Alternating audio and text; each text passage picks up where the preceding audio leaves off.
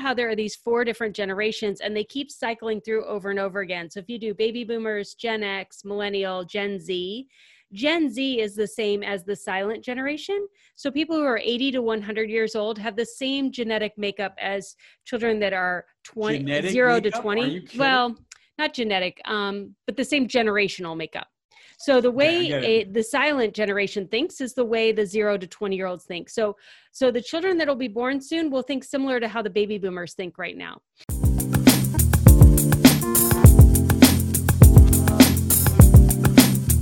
So, welcome to our podcast. I want to introduce my guest today, Lisa Woodruff.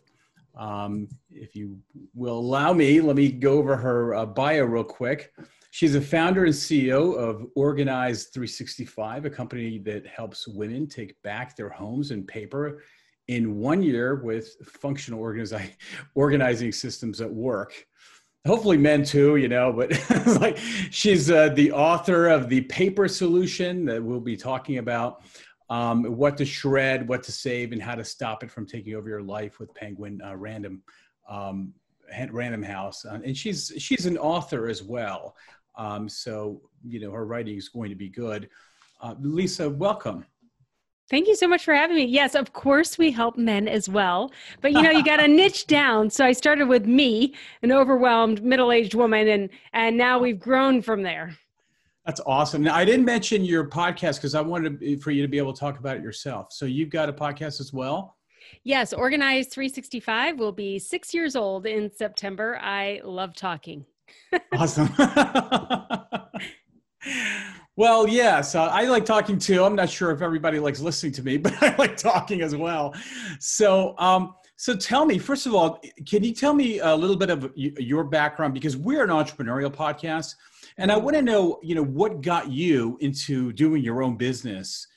Because not everybody has, a, you know, sort of the gumption and the, you know, the personal motive, uh, motivation to be able to do that. Can you tell me about that a little bit? Yeah, so I am a fourth generation female college graduate. So my great grandmother went to college, my grandmother, my mother, myself. My father actually did not. But on both sides of my family, my mother's and father's side, all the way back four generations, everyone owned their own business. Like apparently we don't work for people. Like we are entrepreneurs.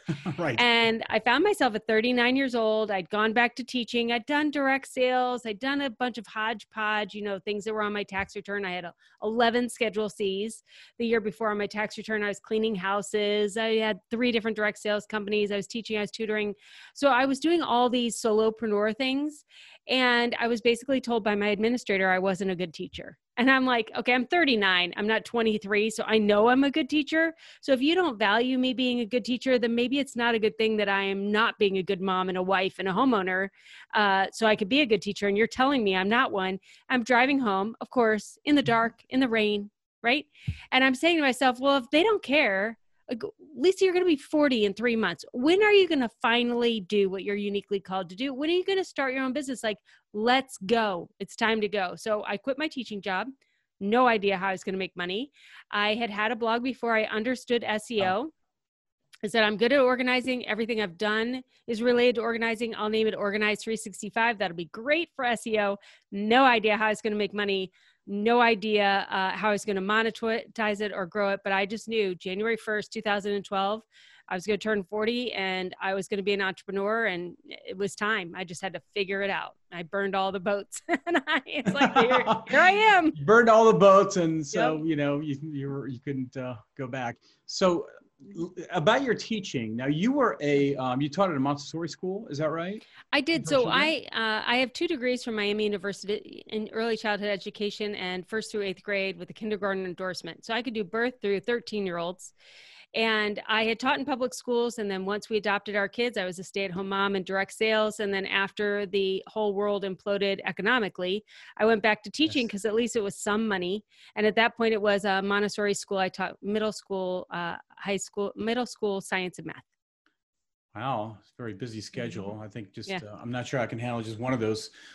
like uh, in direct sales, tell me what you did in direct sales and how you got into doing direct Mm. sales. It's it's such a good learning ground for entrepreneurs. I feel I Especially was in um, solopreneurs, right? Especially yes, people looking very much so. themselves. because you have to learn all the skills. You have to learn how to sell, then you have to learn how to build a team you learn have to learn how to market and but you do it within a confines of a great product that you already know you're selling um, so that's helpful the company i was in and i grew the biggest team in was creative memories which is a scrapbooking company and then I was in some multi-level marketing companies. I think I've been in over 30 direct sales companies. I've been 30. a leader in like 10 of them. Mm-hmm. That's amazing. How long uh, did you do that for a total? So Creative Memories was 17 years. Mm-hmm. And the unusual thing about me and Creative Memories, and I feel that most entrepreneurs will end up this way if they go down the direct sales path is that I had a very small team, but a very profitable team. So my team, when I would win the cruise or the trip and I'd be talking to people who are making the same dollar per hour I was, their team was four times as big as mine. Their, their customer list was over a thousand and my customer list was 200 yet we brought the same money home so i understood that entrepreneurial mindset that i didn't want to work harder. I wanted to work smarter. And I was really good at recruiting people into the company that actually would grow it as a business. I didn't have anybody that was just doing it as a hobby. How did, how did you motivate your people to, to get such great results out of them?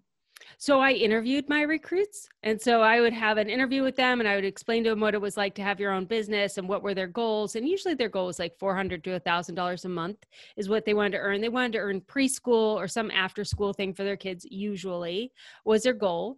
And then once they became a team member, every um, six months, I would have a night where I'd bring the spouses in and I would explain what it meant to be in leadership and how much more money they can earn and what that would mean in the time with the person being away from the home and I answered any questions that the spouse would have directly versus having them go through the um, recruit. And we had a lot of people go to leadership that way. It's interesting.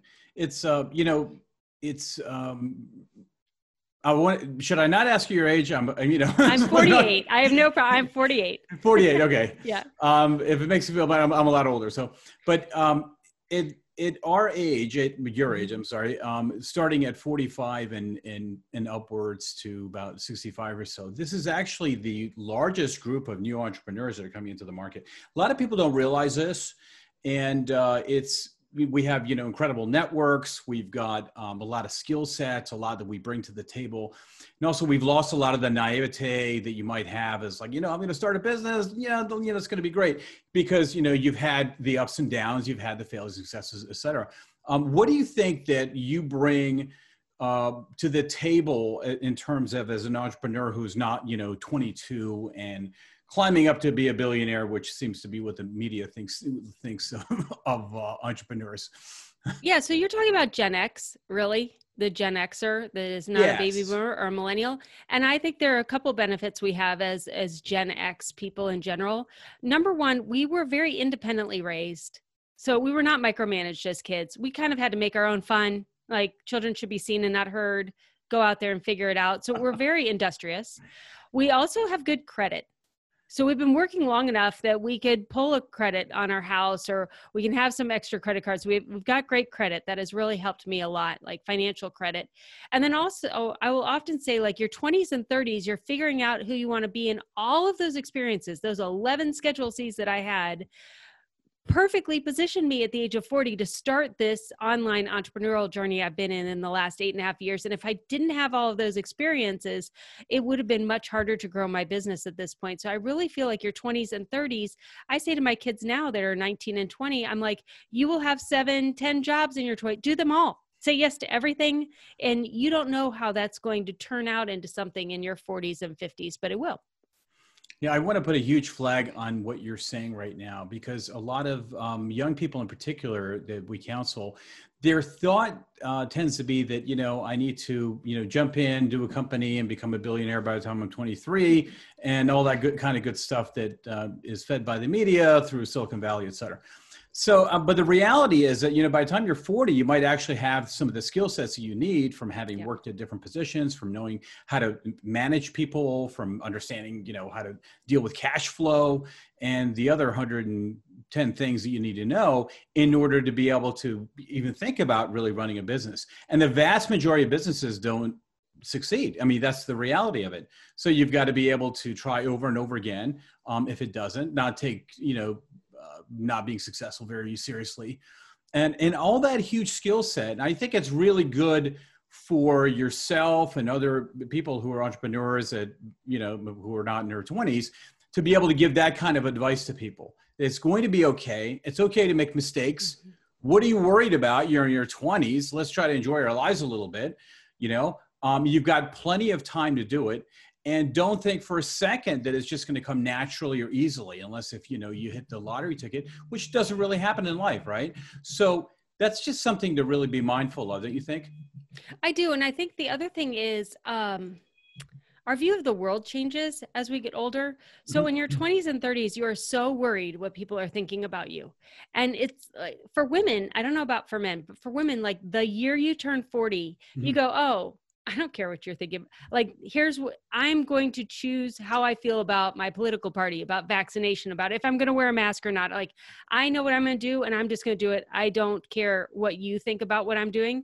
And then I heard someone say, Yeah, and when you turn 60, you realize nobody was thinking about you anyway. So, I mean, I think in our 20s and 30s, we do a lot of things in business. I know I did, trying to please other people and get other people's attention and make other people um, interested in what we're doing. And then in our 40s and 50s, 50s, we start to realize, you know what, I'm just going to go head down on my thing, what I'm uniquely good at. And the people that are attracted to me, I'm going to go with that. And then yeah, apparently, when you're in your 60s, you're like, yeah, no one was thinking about us anyway.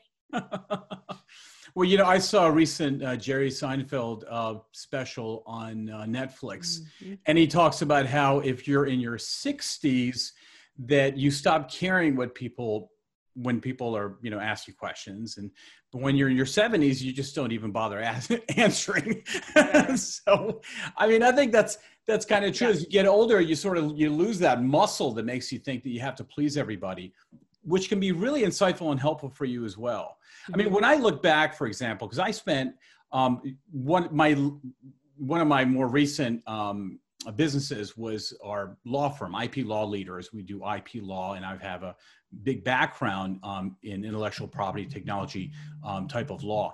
But after many years of working at um, some of the bigger law firms, I decided to, to make that change at that point. Now, I, I had um, some entrepreneurial activities. I formed some some startups that did you know quite well for themselves and everything.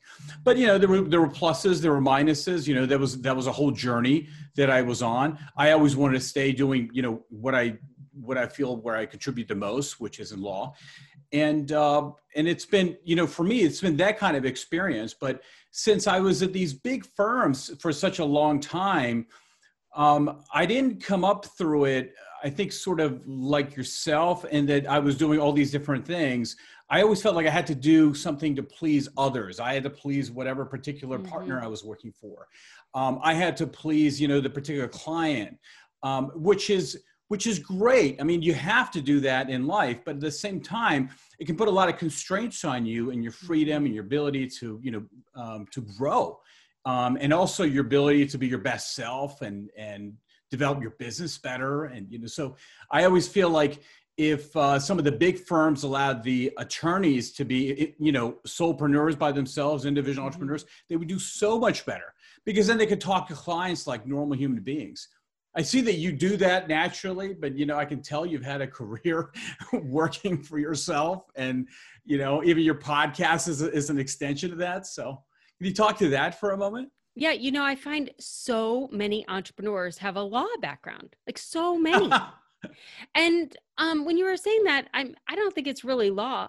I think mm-hmm. so. I just uh, the paper solution is a traditionally published book with Penguin Ram- Random House. I also have self-published books, and what I've learned the difference between a self-published book and a traditionally published book is that there's much more rigor you have to go through if you're going to have a traditionally published book. You have to get an agent, and then you have the agent has to shop it, and then you have to have a a publisher that wants to publish it and then you have to negotiate the advance and this is all before you even write the book. And then you write the book and then you do edits and then you realize you don't get to pick the cover and you don't get to pick the font and you really don't get to pick anything. And they're in control of your book. They actually own your book. You don't own your book at all. I see the same thing in the legal field like for other people who've gone through law it's not necessarily that you have a degree as a lawyer or you're an attorney but it's that you went through four years of college and then three years of law school and then took that bar exam. It grew these muscles in you that are different than someone like me that just goes to a four year college or doesn't go to college at all. It's just a different um, set of muscles that you grow. And i find that a lot of lawyers end up being entrepreneurs and i think it's that you know they learn that you know i could do hard things i could do all these years of school and then i can also say but i'm going to bet on myself or i'm going to pivot this other way and i don't have to take all of that that i've done and give it to somebody else yeah, I think it's it is interesting. I, th- I think also part of it. I mean, you make a really great point, and a lot of lawyers do go into entrepreneurship. Um, I think part of that is that we just naturally, by virtue of our profession, have to communicate, and we're comfortable with it. So, for example, you know, this is a new podcast, and for me, it wasn't as hard if I wasn't always, you know, talking to clients and things like that. So it's just kind of an extension of what I naturally do anyway of communicating. Um, and I also think uh, lawyers, as part of their, a good lawyer is a good listener more than a good talker. Okay. And um, if you're, I have to be the person who understands what you're saying, delve into it a little bit more deeply. That's both for you as a client, or if I, if you were an adverse and I were taking your deposition, it would be kind of the same thing. So it would be that you know those those listening skills, those communicating skills are really really important for lawyers and I think a lot of lawyers, um, you know, they've gone into the profession and you know the, they've seen the world kind of change. It used to be that you did X, Y, Z, and now it's the whole thing is the whole landscape's changed. You know, used to be your your opportunity uh, was if if you went to let's say a big firm, you went through the standard ranks, you became a partner, et cetera, et cetera. Everybody was kind of in line. And now we have an entrepreneurial, solopreneurial kind of world. And it's that those availabilities, you know, those those opportunities available to lawyers like they are to others which is kind of really cool to see that. Yeah. Right. Plus, you know, between you, me, and the wall, uh, I don't think the lawyers are raking in the kind of dollars that they did before. Mm-hmm. And there are a lot of times they're like, you know, forget it. I'll make more money if I create my own business and get my own clients than having to worry about, you know, pleasing this big firm, et cetera. Now, the advantages mm-hmm. of a big firm are that there is, um, and you know, I, I, didn't want to have this conversation talk about law firms with you, but I, but the advantage is is that there is just it's like a smorgasbord. There's just so much different kinds of mm-hmm. law that's covered, so many experts and, and everything else. So if you have a smaller firm, a boutique firm, you want to specialize right? Mm-hmm. And that that's what we did in intellectual property technology law. Um, we do licensing litigation right? But I'm not doing, you know, FCC law. You know, there there are, you don't have all the breadth, but at the same time, the opportunity for me, and this is this also goes to what you're talking about with lawyers being entrepreneurial more.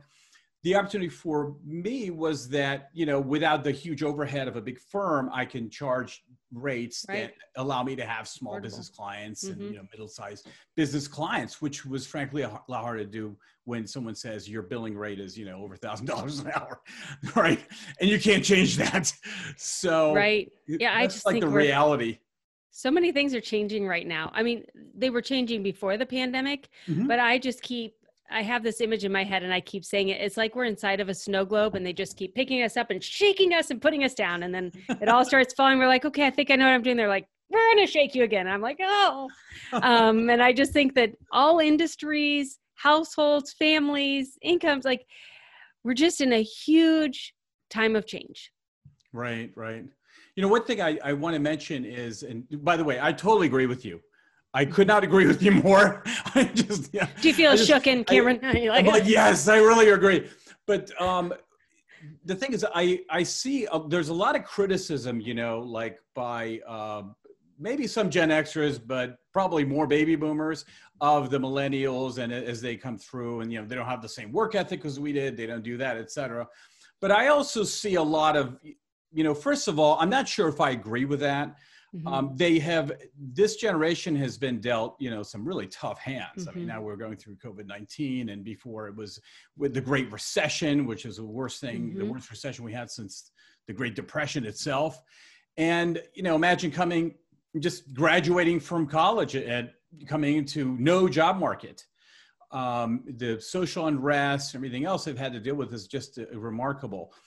Meanwhile, I like their let me put it this way I like their value set, their set of values, their basic morality, because they tend to say, you know what, I'm not going to work 100 hours a week. I'm happy making less money and um, and having some independence and being able to enjoy my life. When I hear that, I'm like, awesome for you. And I say that as somebody who tends to be closer to working 100 hours a week. You know, I grew, I grew up doing that. And, you know, yeah. as an entrepreneur, you know, you're always working. So it's good to really enjoy what you do, hopefully. But if you're, but I really like that sense of that, you know, you're a human being. You're more than just a cog working for someone else's idea of what their industry is going to be and that sense of independence and everything i think has really changed everything and when you throw on top of that social media um, and for good or bad, it's actually created an enormous amount of opportunities that you didn't have before. Um, could you talk about that for a moment about social media and how that's um, it, has it been impactful? It sounds like you're you know you're in direct sales. You're yeah. Uh, what is your feeling about it? What is your so I, I love the conversation about generations um, I have done a lot of research on generations. Even when I was a child, I, am from a very large uh, Irish Catholic family with multi generations alive at all times, and I, I just love big families. I love generations. I love the book Generations by Neil Strauss and William Howe. It's a really thick book. It's not available on Audible, and they talk about how there are these four different generations, and they keep cycling through over and over again. So if you do baby boomers, Gen X, millennial, Gen Z Gen Z is the same as the silent generation. So people who are 80 to 100 years old have the same genetic makeup as children that are 20 genetic 0 makeup? to 20. Well, not genetic, um, but the same generational makeup. So the way yeah, a, the silent generation thinks is the way the 0 to 20 year olds think. So so the children that'll be born soon will think similar to how the baby boomers think right now. And when you look at these four generations that cycle through over and over and over again, they each are designed to do a different thing. And the millennials are designed to bring about civic change. And we see that's kind of happening, right? They're the civic generation. As, as they go through every 80 years, they make these different civic changes. As the baby boomers go through, they make a lot of corporate changes. So big corporations are usually when the baby boomer generations go through. And Gen X and Gen Z were recessive generations. So you don't see a lot of change coming out of us. We kind of are the glue between the different generations that are there. So understanding that each generation has a different purpose and that they cycle through over and over again is very comforting to me. And then also, everybody's going to think that their generation is the greatest and that the other generations should do it the way they do. Like I mentioned earlier, that Gen X, we were left to be, um, we kind of raised ourselves. We were latchkey children. Um, there were we're a smaller generation. We just have a lot of unique idiosyncrasies to us. Whereas baby boomers are huge, millennials are huge. They're going to make a lot more change as they go through. And I love millennials. I think they are very hardworking. And I heard something interesting a couple of weeks ago. Someone said to me, the reason why millennials are always saying, What is my job? What do you want me to do? I want to feel like I have a purpose is because when they went through school, which is after Gen X, so this is different, everything they did had a rubric. So they were like, here's what you do to get an A, here's a B, here's a C, you know, four points for this, three points for this. And they would get their papers back. Like when I went to school, you just got a letter grade on it. And like I, that was the grade. Like you didn't know why you got that letter grade. But millennials, when they went through school, was like, here's how you get an A. And if they did the work and they did it, they knew exactly what they did that ended up in a B instead of an A. So as they're going into the workforce, they're like, what do I need to do? And we, as Gen X, when we went into the workforce with um, baby boomers, I don't know how you were parented, but I was parented do as I say, not as I do. And because I said so and I accepted that and I moved on. Like they said so. So when I went into the workforce and they said, you have to do this, even if I didn't see other people doing it, I was like, well, that's what I'm supposed to do because I was told to do this. So I'm going to do that. That's not how millennials were raised millennials had a seat at the table they had family dinners they discussed their day they they did things as a family. My parents never went to any of my games or my practices but millennial parents always did. And so they were raised in more of a community atmosphere. So when they end up in the workforce and they say you know how do i do a good job at this? What is my job description? How do how do i have a seat at the table? It's because that's how they were raised with a seat at the table yeah, I love how you put that, and you know, I just learned a lot just from from your explaining it because I'm definitely part of that generation. I, I was born in '65, so I'm the 1st mm-hmm. year of Gen X. Yeah, and 64 was yeah, 64 was the was the cutoff for baby boomers. Yep. And uh, so I'm, I guess, a little bit of a you know split personality or something like yeah. that between the two. And you know, most of my friends are probably uh, baby boomers. But when we grew up, yes, if I were put in a job situation, I didn't ask any question. They said, do this, do that, and I did it. And so sometimes I think when people in that generation they look back at millennials just like you said that's the reason they're asking questions because they had a seat at the table. But for us it was like hold on a second you know why are you asking I didn't have so a many choice. questions? You're being disrespectful you know right. all this kind of stuff right? Yeah. Right? So um it, it's really funny the dynamics of it that you that you mentioned. Um i said you know I think again, I love baby boomers, but you've you've done a lot of damage, okay, including the planet Earth. You know, it's like we have global warming. It's like you, you've destroyed everything. So it's like when when the young people criticize them, I am happy to jump on board. And I tend to be very progressive in my politics to begin with. I'm not looking back. I'm looking to see what are the young people saying. You know, maybe they're right. You know, when young people uh, criticize the older generation, I tend to look at their viewpoint and say, well, let's really listen to what they're saying, you know, instead of just saying, you know, you whippersnappers, you don't know what the heck you're talking about, et cetera. I think what our generation kind of saw as Generation um, Xer is, is that the baby boomers, they just, because they were so large and so intrusive, et cetera, they took everything. And I like, they eat it, you know, it's like there was this old joke about, uh, you know, the, the guy goes to the buffet, you eat everything, you know? So it's like, there's nothing left after they're done for the rest of us. Now, is that the case or not? Because I look back, even in my own profession, and I can tell you there are, again, I'm really sorry. I know there's a lot of really talented lawyers out there. You're all great. You're all awesome. I'm not trying to insult anybody. But a lot of you guys just rode the coattails and you became partners and you made the million dollars off of the backs of the young people working at those law firms, some in my generation, some in later generations, because your group, your baby boomers had power, you had control. And uh, and it's like it's good to realize that if you've you've had kind of an entitled life, you know. Now, don't let me sound too bitter, but but you know, there's definitely some of that going on. Again, so mm-hmm. it's like if there's some there is some criticism of of you, you should just sort of take it and say, you know what? Maybe there's a point to this. Maybe we did, you know, get a lot of breaks. Now, obviously, we're talking about a generation. I'm not talking about individuals. There right. are people that, you know, billionaires, and there are people who struggle to survive. But just generationally, when you think that you have that kind of market power as one group, um, it really does, uh, you know, leave questions about, you know, what what comes next. And what's well, really interesting for me is this is a generation that came, you know, we're talking like free love and free sex and everything, like in the 60s and stuff. Maybe they're a little bit uh, younger than that. But, you know, for a generation that was so liberal, all of a sudden to become so conservative, you know, this is kind of the stuff that George Carlin used to joke about. you know, it's like, yes. you know, who are you guys? You know, make up your mind, you know, um, what, what group you're in. Um, so, uh, do you have anything to say about that? oh, I have things to say about everything, Cameron. Six years of podcasting. I have plenty to say. I think baby boomers did not take it, they were given it.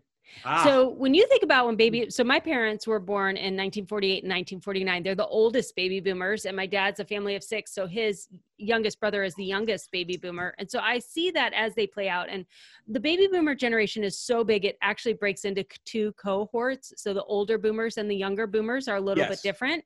Um, and so they were literally handed these things. They were born as the war was ending and suburbs were developed because these big families were coming out schools were built because of these huge families and they really have created the change as they've gone through society and they've created all this societal change. Now they have uh, they are no longer the largest generation it's now millennials and That's there right, is this tension as baby boomers don't want to give up power as who who does but you who know doesn't want to give up power right? you know who's losing this? Is not millennials. It's gen x because we are the ones who would normally be the VP of sales and the CEOs of these companies if we were in the corporate structure. But the baby boomers are not giving up power. I mean, look at who's running for our presidential election two baby boomers. You don't see yes. a Gen Xer in there. Like no. none of the Gen X people are, yeah, we probably will not have a president. It will go straight to a millennial. We will not have a presidency. Wow, that is really insightful. Mm-hmm. I hadn't really. And so it it's going to move from these two dominant generations, and Gen X is really going to lose out here in the middle because, like, my father. We're the middle child. We are the no, middle child. I'm telling kidding. you. Well, here, come on. Let's be serious about this. We don't even have a name. They marked us with an X and they're just moving on. Everybody, I mean, I do have a chip on my shoulder about it, but also I think it's kind of nice not to have the spotlight on me. So I'm like, you guys just do what you're doing over there. I'm just going to go over here and build this little company and you just leave me alone and I'll be fine. But yeah, in a lot of corporations you have um you have baby boomers who are the CEOs and all the C-suite executives and it's going to skip right to millennials. And it's going to skip right over Gen X. So the well, millennials will be fine. Well, I'll tell you one thing. I'll tell you one thing. Um, what's not helping them is actually one of the reasons I want to have the podcast is to help what's not helping the baby boomers is they're they're in a particularly hard place with social media and the entire business mm-hmm. world totally yeah. changing you know we're talking about people who had all their businesses locally they, they did traditional media advertising you know they're the ones who have commercials mm-hmm. they're the ones who who who run it they're the ones who run you know regular business as usual corporate america and when I was younger, we used to throw that, you know, I, I, was at IBM as my in my first job, and we used to throw that word around business as usual. But now it really means something because yeah. this is a totally different way of looking at the world and the, the ability of anybody to be able to reach out and get clients and customers and brand themselves quickly you know astronomically fast compared to you know someone who's sitting there so you're going to see a lot of the baby boomers i think going to be heading into retirement actually one of the things i want to do is try to get them to get into entrepreneurship um, mm-hmm. it, you know and by the way i would really like to see some of that for gen xers as well you know what i mean so um, I, I, you can't buy social media though, and that and that's going to be the problem. Is they've been used to using their political influence, their social influence, in their wallet to make changes. And what this pandemic is showing you is the money does nothing. Like you can't buy likes. I mean, you can buy them, but it doesn't sustain and it doesn't translate into sales. It is a, you have to authentically grow your social media. Yeah, that's true. And it's something that you have to have a sense for. And you know what? My children have much better, a much better sense than I do. Mm-hmm. And as a matter of fact, if we want to have some kind of a, um, any kind of social media campaign, you know, I, I speak with my wife and I say, well, let's ask the experts. So we ask our kids, you know, and if we're lucky, we'll get a couple of seconds of advice, which is like yeah. right now, it's like do TikTok, you know, so, but um, by the way, which is the same thing as Gary Vaynerchuk and a lot of, yeah. a, a lot of others are saying. So uh, it's not like they're, they're off base in, in, in any way. One thing I w- wanted to mention, it just came to mind, you know, I love Conan O'Brien. You're listening, don't get mad at me but I always thought Jay Leno was funnier. And uh, remember when uh, they kicked Conan O'Brien off after he got the, yeah. the uh, Tonight Show, they kicked him off and they put Jay Leno back in. And a lot of people were, you know, a lot of people were mad about that, et cetera. And a, a friend of mine, you know, at work, I said to him, I, I don't understand why everyone's just such an up in arms about this because I thought Jay Leno was funnier. You know, maybe I have a different kind of a sense of humor, et cetera. Mm-hmm. But, you know, and uh, he said, well, look at it this way Conan was one of us. He's the first in our generation. He's not a baby boomer. Oh, true. Like, ah, I get it. He was the first one who really was outside of the uh, the older generation of that had the, had the power, even in the entertainment yeah. industry. Do you think though, like when you think about baby boomers. Bigger than life, you know, Oprah Winfrey, mm-hmm. Donald Trump, these huge personalities. I think more the millennial and the Gen X version of that will be smaller personalities, but way deeper connections. Like a lot of people have a personal connection to Oprah, but they've never met her before. But you can really truly meet the podcasters or, you know, the individual brands that you're buying things from. Like people can meet me in person. Like I don't know as we'll have these huge superstar brands that we had out of the baby boomer generation now. Um, that we did then. I think it'll be more intimate brands, smaller brands. It could still be lucrative and you could still have a great business off of that, but I don't know if you'll get, you know, Martha Stewart type things. Yeah, I think there's a lot of wisdom in that. And I think it's it's kind of the natural progression as everybody gets their voice. It used yeah. to be just a very few people had their voices. We had NBC, ABC, and CBS, and uh, and then we grew to cable, and um, then we had hundreds of channels, and, and now everyone's going to have a podcast. And I actually want everybody to have a podcast. I want everybody to have their voice and be able to communicate. I think it's important that you see yourself on the level playing field, just as important as anyone else. Your your view matters. Your thoughts matter. I love that world, but you're right. Just by the natural consequences of it. Yeah. I don't think it's going to be as easy to have just this huge branding behind one person, um, yeah. et cetera. Now, you might have. That one thing that does change is like you know go back 100 years no one could have imagined we'd have so many multimillionaires and billionaires you know we just expand as far as the, financially at an astronomical rate so it may be that you'll have everybody out there will have a podcast and be a multimillionaire doing it and things that we just cannot imagine or envision right now as as the world changes.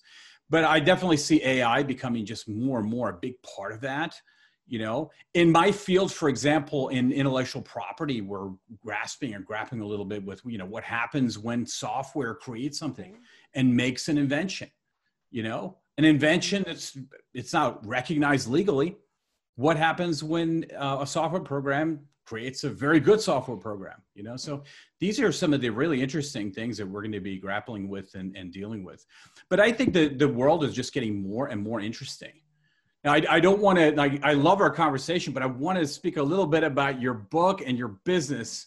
You know, I just uh, enjoyed a lot. So, so tell me, tell me about your book. Um, so the paper solution I wrote after 10 years after I settled my father's estate. We were his power of healthcare, power of attorney, and then ultimately the executor of the estate. And I Googled everything like, how do you how do you get ready to meet with a lawyer?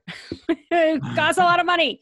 And my dad had four lawyers when he passed away. So I was like, oh my gosh, this is going to cost a fortune to talk to everyone. But there was no checklist. Like there was no checklist about what to pull out of the filing cabinets. And I met with other lawyers, uh, divorce lawyers, and estate lawyers for my clients when I was a professional organizer. And every time I would say, you know, why didn't you do this this way? And they would say, well, we don't know what's in the filing cabinet. Like we don't know what paperwork is there. And so we don't know how to counsel um, how to help people settle an estate. And I realized that the only advice out there for organizing your paperwork was to color code your filing cabinet. buy different color filing cabinets and and i could make filing cabinets look really really pretty but there were two problems with them. One my clients could never maintain them. It was great for me. I came back every you know three to six months and i would file their papers and maintain them but i didn't think that was a good lifelong solution. And then the second one was in 2016 as i was growing the online brand and people were organizing filing cabinets all over the united states and the world uh, in florida with all of the hurricanes we had that year and in california with all of the fires people be emailing me and they would say, Lisa, we have to evacuate. What do we take with us? And I said, you don't just get out. And I thought that is a horrible answer to just say, well, you've got this beautiful color coded filing cabinet, leave it there because there are important papers there but not all of them were important. So i really set out to say well what you know what is the most important paper? And if you were evacuate if you had time to leave right, your right. house what would you take with you? Mm-hmm. and i came down with just four binders one for your medical one for your financial one for your house if you have to replace it and one for everything that's unique to you your cleaning schedules cooking pets vacations things like that. And that's all in the book. Wow. So wait hold on a second. So tell me more. Come on that's your your book. well, I love all. All I got was like a couple paragraphs. I don't have. I'm gonna go go get this book. Um, Convince me, because you're okay. dealing with somebody. You know how many terabytes of information we have? Um, yes. It's all electronic. Yeah. And I was fairly early in getting rid of all the paper and making sure everything was electronic. Everybody thought I was crazy when I did it. Um, and now I'm happy that we did. Very happy. Mm-hmm. You can access everything. You can print it whenever you want, etc. And it's lots and lots and lots of information. But you know, it's just part of evolving. So tell me more. yes. so that's great. So you got digital. I could never get digital because for me to get digital, I was like, well, if I, what do I do? Just scan it all. And I'm not good with digital organization. Like I need paper. When I was at the hospital with my dad, I wanted to write down the bilirubin number and compare it to yesterday. And right, when we got to a certain number, he would need a blood transfusion. So I knew how many days out from a blood transfusion we were. But when they would just give me the number, I didn't know how it related to anything else. So I need to write things down. And when I was meeting with the estate lawyer and I took that financial binder with me and they would say, okay, where's your dad's title? What is his driver's license number? What is this?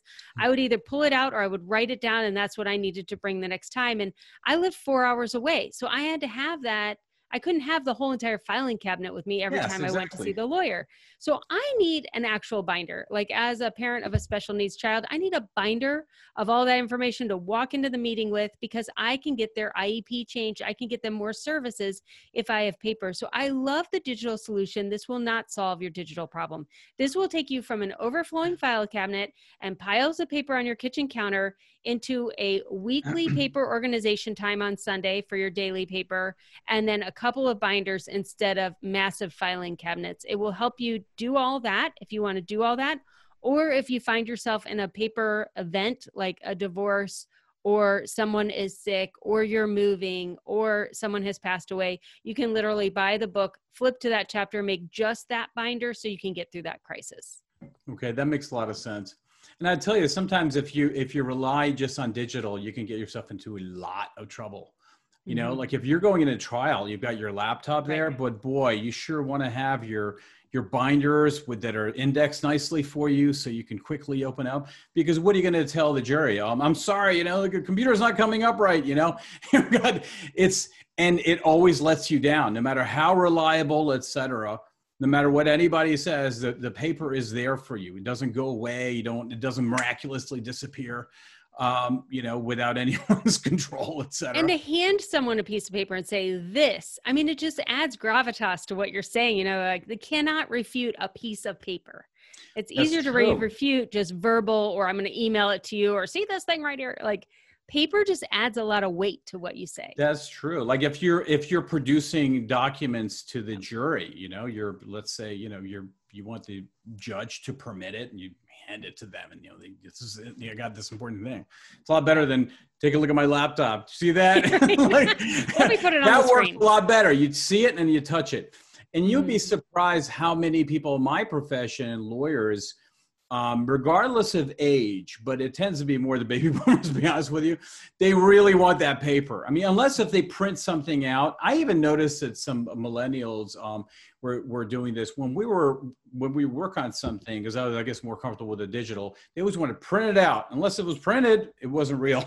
so now it's real. I can grab this brief and I can review it and, you know, there's a certain tangibility of it. And I think using your senses, I wonder if that has something to do with the fact that you're, uh, you were teaching in Montessori schools because we had our kids in a Montessori school for a couple of years and they, they accentuate the meaning of, you know, the touch and feel, especially for early development. Is that, is that? Yeah, they use all the senses, but I mean, it's statistically been proven if you write something with your hand, you are five times more likely to remember it. Mm, So if you want, if you're struggling with spelling, write out that list. I mean, there's a reason why we had you writing out those lists. It will connect things to your brain. I'm also dyslexic. So I had a student that had a hard time with spelling, and I used markers and I had him use different uh, markers for each syllable of the word. And as soon as we did that, he went from failing spelling to acing all of his spelling tests because really? he could see the syllables of the word as he went through. And so just there are different things that you can do when you're physically writing things down that will put that information in your brain more. Or I'm just thinking like, so I have intellect, I have patents and I have um, trademarks and copyrights and things like that. And so when I get things from my lawyer, I'll print it all out and I will go sit out back with an iced tea and I will read it. And you read things differently from a piece of paper than you do from a computer. And you can mark it up and you can ask questions and the comments so that when I'm on the phone call with the lawyer, I can just flip to like, okay, I had these three questions on page five, this, on page 10, this, and on page 12, this. And they can explain to me what that legalese is. And I can be like, great, let's file it. Well, I can tell you one thing as somebody who's read uh, thousands of patents and trademarks, particularly patents because the writing is very small. Mhm. I tend to always print them to read them, even though, um, you know, technically you could bring it up on screen, you know, you can do fancier things, et cetera. Uh, nowadays, I really like to do presentations, even videos, et cetera, um, to explain what patents mean, which I think people tend to like more. But that printing it always, it sort of took me to the finish line Yep. you know, especially with a patent that can be quite complicated for somebody to, for especially for a layperson to understand. I mean, after Mhm. you know your first ten or twelve thousand, it gets a lot easier. But you know, it's uh, it can be fairly complicated one. to understand. I just need one. That's all I need, just one. well, that's really cool. So tell me about your podcast. So Organize 365, it is primarily geared towards women. It the reason why is because men and women just don't see home organization the same. I mean, it's not a hundred percent true, but it's 99% true. Like men can literally walk through a house and they don't see the things that are out of place. And women walk through a house and they go, this place is a mess. And it's not a mess, but they just internalize so much. The house needs to be neat and orderly in order for their um, job to be done as a homeowner. And that is generational as well. Like the younger you get in generations, the less they feel that way. Um, but definitely for baby boomers and Gen Xers as well, like our home is a reflection on the woman inside of the home. And so Organize 365 helps you get your home organized, but it doesn't get it organized to the perfectionist level or the Pinterest level or the magazine level. Like we just get it functionally organized so you can get out there and do what you were uniquely created to do, which is not laundry, by the way. I don't think anyone was uniquely created to do, but that's what we end up. We end up 50, 60 years old and we're like, oh, I never started that business because you know, the laundry was never finished. It's never going to be finished. Like it's never going to be finished. That's right. It's never going to So, be finished. Just walk by it and start the company that you were meant to start. Like you'll impact so many lives that way. Yes, I, I love the way you put that. And by the way, let's hope my wife never sees this podcast. But with us, it's the opposite.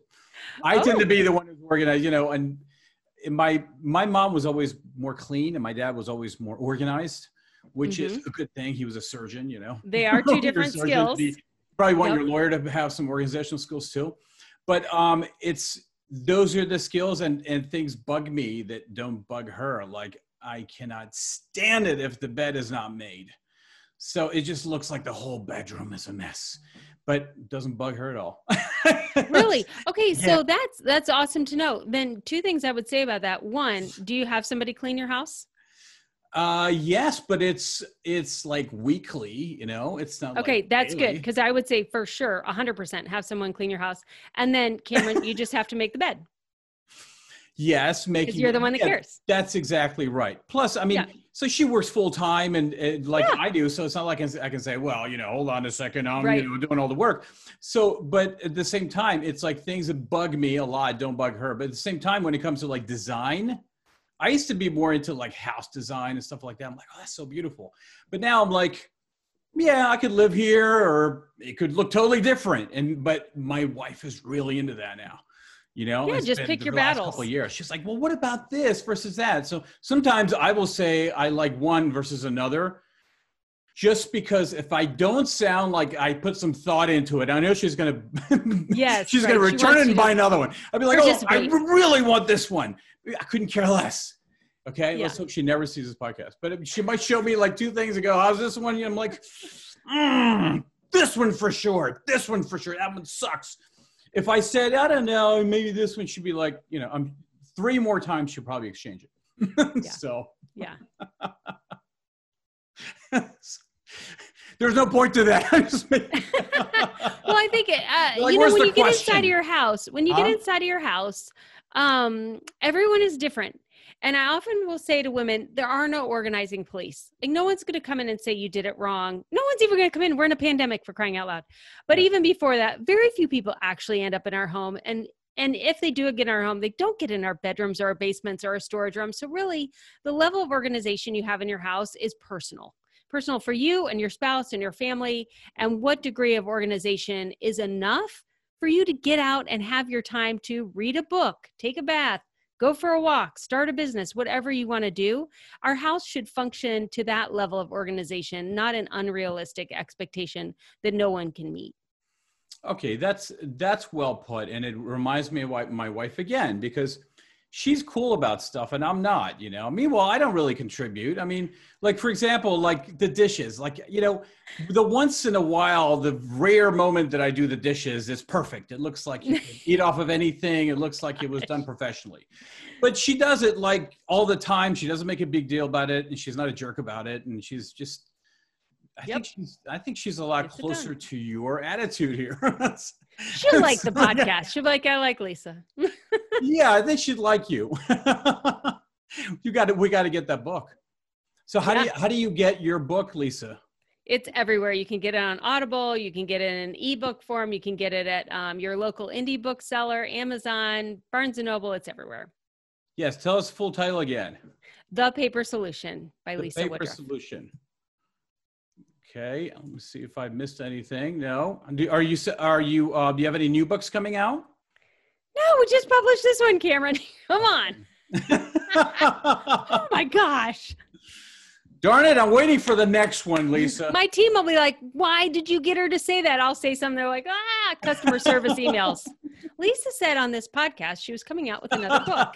They're like, why do we let her talk? It's self-published and it's going to be competing with the one from Random House. they will not like that very much. I'm sure that's in a contract somewhere that their lawyer had me sign. That's right. That's right. That wasn't me, so don't look at me. Um, it's it's funny. It does add that credibility because you know we have a lot of people who um, come on our podcast, and uh, it's there are a lot of people who are, are um, self-publishing now versus yep. um, you know going to the traditional channels because it's really not that easy to to you know get a major publisher to publish yeah. you. So I, I thought when when your folks contacted me, I thought that was wow. I'm like, this is pretty cool. Okay, let's see. Let's see what we got here. so yeah, I do have two self-published schools, two self-published books. Uh-huh. And I think if you want to publish a book, I think self-publishing is awesome because one, you can get it to market way faster than with a traditional publisher, but also you can see how far your reach can take you on your own. So when you self-publish a book, you know the amount of copies you're going to sell is how many copies you can sell. And that also shows a publisher that if you self-publish a book and you could sell over 5000 copies most books don't sell more than 5000 copies so you've got some traction there that then they can work with. Okay that sounds really like really good advice. Mm-hmm. uh, let me ask you some advice you can give me some personal advice okay? Sure. ready? Um, i have um, I've started and I've grappled with writing a book for a long time. And remember, what I do, a lot of what I do for a living is writing, writing legal briefs, etc., um, patents, um, transactional documents, etc. Lawyers are like professional writers, right? Mm-hmm. So, why is it so hard for me to finish? Well, that's one question, but that's not my main question. Okay, my main question is yeah i don't understand the difficulty that i'm having because I, I, guess there's there's something in the back of my mind that says if i write this book only two people are going to want to read it if it's the way i want which will be is maybe this, this this perfectionism thing that yeah. like if i write this book on this area of law it better be such that anybody can pick it up and be able to create a document from scratch right versus do i just write it to a lay audience where I just dabble and touch on a couple of things and it might have a wider viewership. But for me, I feel like I really let them down or myself down. And I'm, I'm having trouble between these two extremes as to do I write the perfect book that nobody reads or do I write the imperfect book that people will read? Do you ever deal with anything like that? Do you have any advice for me or, or other people who are looking? Yeah, I think um, so if you wrote this perfect book and only two people read it, but it changed their lives forever, how would that make you feel? Pretty good. what if you wrote a more broad book and let's say a thousand people purchase it and it was a book they read sometime, but they don't remember the book? How'd that make you feel? Uh, I would feel, I mean, it's not like I have a very, uh, this is not a, a mission for me that like, you know, I'm, I change two people's lives forever. You know, I'm, I'm not that much of a humanitarian. You know what I mean? I mean, I, I want to, I want to change a lot of people's, I want to improve something for a lot of people. Um, but I don't need to improve everything for you know. I don't. I'm, I'm not going to build your house for you. It's like I just want to uh, help you in maybe you're answering the question or having me answer the question for myself. Uh, I think maybe I ought to be looking at maybe some specific areas and touch on those. Mm-hmm. You know what I mean? Instead yeah. of having this just very general kind of a book. I think that's what you've done here yourself. Yeah. So the second book I self published is called How ADHD Affects Home Organization. It's a very small book. And really, it's this big but only a third of it you even have to read. Like literally if you get to page 50 you're done with the book. Like it's such a short book. It has big typeset. It's self self-published. You can get it on audible kindle whatever. And the whole purpose of that book was because most people that come to me as a professional organizer either have or think they have adhd and that's why they're not organized and my children have ADHD, and they went to an expensive learning disability school here in Cincinnati called Springer School and Center, which partners with Children's Hospital in doing some ADHD research. And they found that uh, the majority of the kids that go to this learning disability school also have ADHD as a comorbidity. And so I learned a lot about the brain and how ADHD affects education and what the eight executive functions were. But then as I was working with my professional organization clients, I realized that these same ADHD characteristics in children were exhibited by women in the home but there was no teacher no aid no no supports there for those executive functions. And six of the eight needed to be supported in the home for the woman to be able to function day to day uh, without all that structure. And I knew that uh, it was a very short book. I knew that it probably has edit, you know, things in there that don't work for it, but it has been downloaded so many times and it has impacted so many people's lives in being able to be better organized because now they understand how their brain works that it was worth it to me to do that book that way. Now, could I sell like I, I, mean, if I got a traditional publisher to do that book and we wrote it the way we did the paper solution, it would way outsell the paper solution because that need is so great. But right. if the book was done that well, I don't even know that the ADHD people would even buy it because it's too big, it's too long like if you don't get to the point of the matter and there, so many people say i love this book because you literally can finish it in an hour because the back two thirds you don't even need and you're already off and organizing and it works for you. So what is the purpose of the book? Is it to elevate your brand? Is it to you know have you be the expert in this kind of intellectual property law? Is it to help other people start their own legal practice? Is it like you have to figure out what transformation do you want the reader to have? And then once you know what the transformation is go back and figure out which kind of book and how long of a book and how detailed of a book will help that transformation for that reader. Okay that sounds like really great advice. Um, in my i want to sort of tell people the real story about how it how the entire system works and um, I also want to um, give them a benefit I think that I have that's very hard to find. It's difficult to find um, someone who has my specialty, who does transactions, mm-hmm. who does litigation yeah. as well as prosecution, et cetera. And that just, it sort of colorizes everything, makes it a lot uh, deeper and more uh, meaningful, except that will anybody get it? So, um, and well, it has to be told in story. I'm sorry? It would have to be told in story. So, like, let's say that there are six things that you know behind the scenes that are really important for people. And those are going to be your six chapters. And you're going to start it with, you know, my client Sally came in and here's the whole story. And then in the back, be like, and here's what was happening on the legal half of it because people get sucked into the story and then they'll read the facts and then they'll get sucked into the next story and the next story. And the paper solution is written the same way. Most factual books that you actually will read are written that way that you get sucked into the story and then you're like, oh, well, how did they do that? And then you read the factual of how they did it. Well, that's, I mean, that sounds like really great advice. It really does. Um, I, I like the way you put that. And it, it really makes you sort of think. And I, I also, let's not denigrate for any for a second short books. I mean, uh, The right. Art of War by Lao Tzu was a, was a short book, um, and most classics are under 200 pages or so. They're not, you know, 5,000 pages. Most of the books that that we cherish the most. So let's let's put a you know let's put an emphasis on that for a second. I agree, but publishers don't want to buy small you have to have like a 60,000 word book for them that's part of the business model of it that's right. Yep. But you yep. felt like you made such an impact. At the same time it's good because it helped build your brand it helped you to get your, right. your word out helped to get the message out it helped to help the people who needed it. Mm-hmm. and it's kind of like a little bit of a joke that you know if you have adhd you're not going to read a long book. So think some, about your target audience. turn that into a joke. Yeah.